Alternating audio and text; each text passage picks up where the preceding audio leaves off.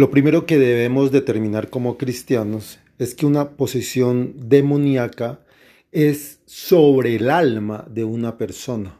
Cuando esta persona se ha descuidado, se ha alejado de Dios y el demonio ha aprovechado esa situación, robándole el alma. Eso es una posesión, que es lo más alto.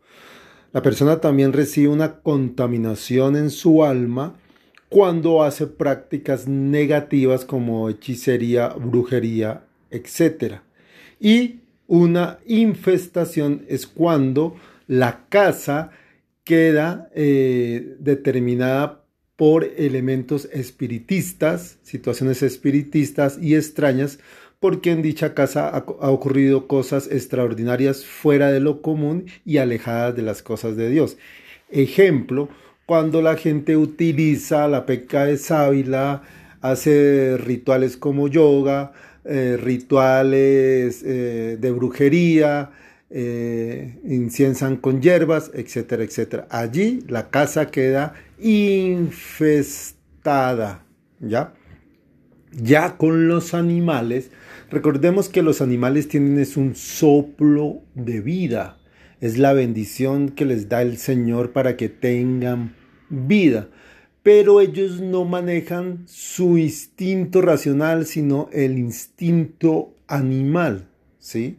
Donde ellos se dejan llevar por sus emociones y por sus comportamientos de animal. Pero esa situación no los aleja de recibir, son ataques del enemigo. El animalito, en cualquier especie, nunca van a ser poseídos porque no hay alma, sino que tienen un soplo de vida, la bendición de Dios. Y es parte de la naturaleza, parte de la vida. Lo que sucede es que cuando la persona es contaminada, cuando la persona es, eh, se podría decir, hechizada o poseída, el animal es atacado por el enemigo, porque el enemigo entiende que el animalito, que la mascota, pues es del aprecio de la persona. Entonces, el enemigo enferma al animal.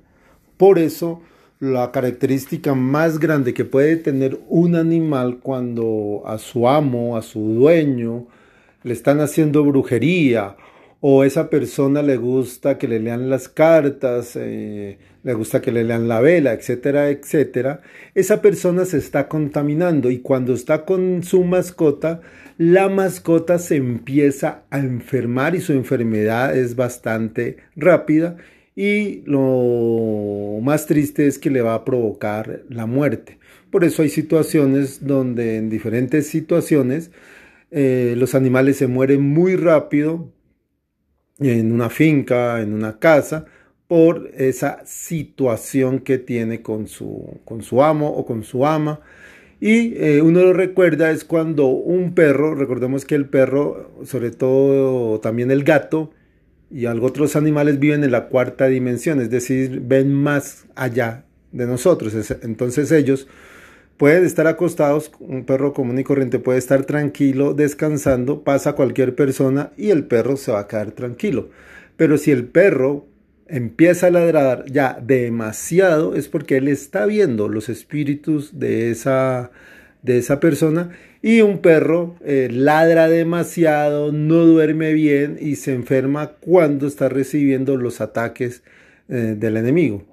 Los gatos eh, particularmente le, gustan, gusta estar mucho sobre, sobre la persona, recibiendo esas energías negativas. En pocas palabras, los animales sí reciben ataques del enemigo, pero no reciben la, posesión. Ellos reciben lastimosamente la muerte del enemigo. Por eso, cuando uno ve que el perrito se está enfermando, el gato se está enfermando y no hay razón alguna por que esté enfermo eh, y su comportamiento es muy extraño, eh, lo más recomendable es que siempre que uno tenga una mascota, hacerla bendecir y que el animalito eh, porte en alguna parte de su cuerpo una medalla bendecida, ya sea de la Virgen Santísima, sea de San Francisco de Asís, patrono de los animales, de San Benito Abad, mm, patrono de los exorcistas, entonces manteniendo o también hasta un crucifijo pequeño, se hace bendecir y que lo porte siempre el, el animalito como signo de bendición y de protección.